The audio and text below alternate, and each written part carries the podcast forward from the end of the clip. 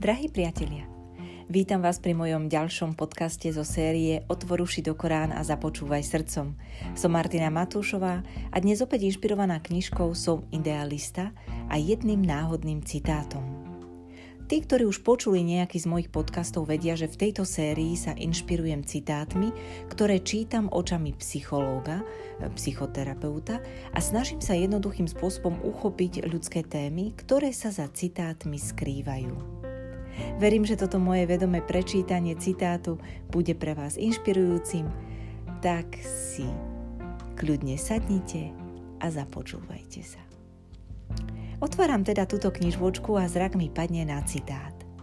Stratiť vzťah bolí, ale stratiť sám seba vo vzťahu bolí dlhšie. Zopakujem, stratiť vzťah bolí, ale stratiť sám seba vo vzťahu bolí dlhšie. Asi ani netreba nič vysvetľovať a pravdepodobne všetci sme už takúto skúsenosť prežili. Poďme si možno povedať, ako je to s tým vzťahom, a prečo rozchody bolia. Rozchody patria k životu. Celý život sa len odstrihujeme a rozchádzame. Niekedy ťažšie, inokedy ešte ťažšie, možno až traumatizujúcejšie a aj keď v konečnom dôsledku možno oslobodzujúcejšie, ale na to prichádzame často až po čase. Čas, vzdialenosť, rozdielnosti nás odlučujú. A človek sa zrazu ocitá pred priepasťou sám, často zranený a naozaj treba veľa síl i odvahy prijať rozchod a hlavne sa s ním zmieriť. Rozchádzame sa vlastne už od momentu odstrihnutia pupočnej šnúry, kedy nastáva prvé oddelenie sa od matky, s ktorou sme žili dovtedy v symbiotickom vzťahu. Ale prečo niektoré rozchody tak bolia? No je za tým jedna základná vec. Attachment. Teda spojenie alebo vzťah k druhému, ľpnutie na druhom. Príliš sa totiž s tým druhým stotožníme, identifikujeme, respektíve psychologicky povedané ho inkorporujeme do seba, teda pohltíme do seba. Ako sa to prejavuje v každodennom živote? No jednoducho. Myslíme na toho človeka neustále. Stačí prejsť po parku, kde sme sa naposledy držali za ruky a už sa nám opäť vyjavujú, vynárajú krásne spomienky. Alebo vidíme nejakú peknú vec, tak mu ju alebo jej kúpime. Ten druhý je teda v nás a zaberá nemalé miesto. Zakladateľ tejto teórie attachmentu, Bowlby, definuje attachment ako vôbec prvú základnú vec pre budúci emocionálny život dieťaťa. Podľa neho totiž sú dieťa a matka na seba napojení bez ohľadu na fyziologické potreby, ktoré dieťa cíti. Táto teória attachmentu vychádza z etológie, teda náuky o zvieracích modeloch správania. Etológovia pozorovali, že napríklad malé opice zostávajú s matkou aj napriek tomu, že práve v tom momente nesajú. A teda definovali, že vzťah matky s dieťaťom je hlavne o tom, aby matka naučila svoje mláďa prežiť. Čiže pre nás, ľudí, sa z, toho archaického, teda prapôvodného pohľadu by to mohlo znamenať, že zostávame s druhým, aby sme naplnili potrebu prežitia. Často to aj moji klienti, ktorí prechádzajú ťažkými rozchodmi, hovoria. Ale ja bez neho, bez nej nedokážem žiť.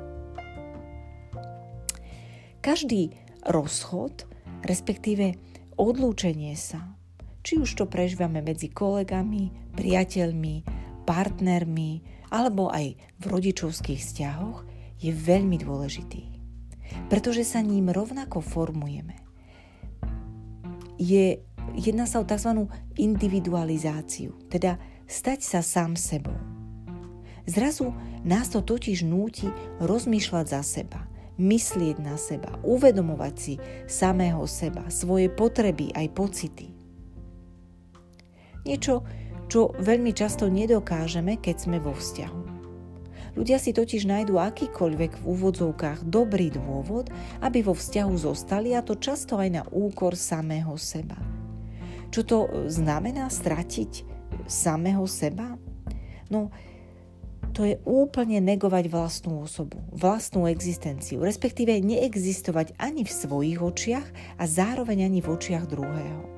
Pre druhého totiž nie sme subjekt, osoba, persona, ale len objekt, čiže vec, akási hrádka. Strácame teda vlastnú seba úctu aj seba hodnotu. A tá sa naozaj získava naspäť dlhým procesom. Preto stratiť seba samého vo vzťahu bolí dlhšie.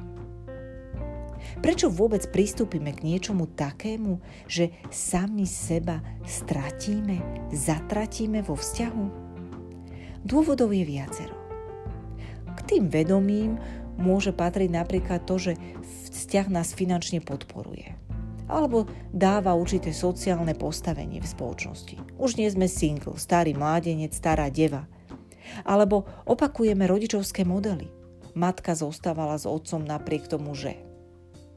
Alebo zostávame vo vzťahu aj z rôznych náboženských presvedčení. To známe v zlom i dobrom na veky.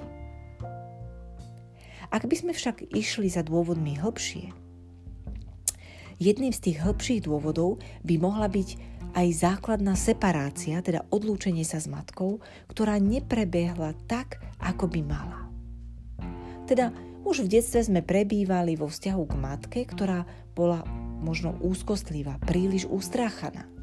Nechoď tam, spadneš, daj si svetrík, máš soplík, nerozprávaj sa s tým újom, tetou, ukáž, urobím to za teba, obleč sa, oblečiem ťa. Od tohto momentu sme si teda zvykali, že druhý je dôležitý k našej existencii a že sami prežiť asi nedokážeme. Máme teda nízke sebavedomie a žijeme s domienkou, že ten druhý je naša modla, záchranca, ktorý sa o nás postará. On to vie totiž najlepšie. Treba sa riadiť podľa toho, čo hovorí a čo cíti. Si naivne myslíme. Ďalším z dôvodom, z ktorého môže vychádzať aj to zatratenie seba samého vo vzťahu, je nedostatok lásky v detstve. A, alebo respektíve zle orientovaná láska na dieťa. A, a teda z toho vyplývajúci aj strach nebyť ľúbený. A človek teda v dospelosti obetuje všetko, aj seba samého, aby ho ten druhý ľúbil. Ak by sme išli teda do detstva, dieťa sa stáva otrokom svojich rodičov, väčšinou matky, a odpovedá len na jej potreby a želania. A pri akomkoľvek pokuse o separáciu, oddelenie sa od matky alebo individualizáciu, byť sám sebou, ho matka zablokuje, nepustí.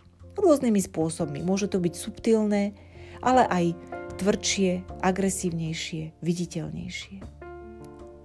Dieťa teda pochopí, že musí byť dobré, milé a plniť priania a potreby druhého, aby ho ten druhý ľúbil. Ďalšími dôvodmi môžu byť patologické vzťahy. Napríklad žijeme vo vzťahu s narcistickým perverzným manipulátorom. Ale o tom až niekedy na budúce.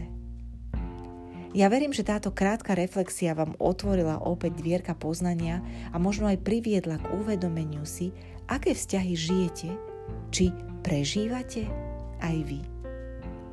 Ďakujem veľmi pekne za vašu pozornosť a teším sa opäť na vás na budúce. Vaša Martina.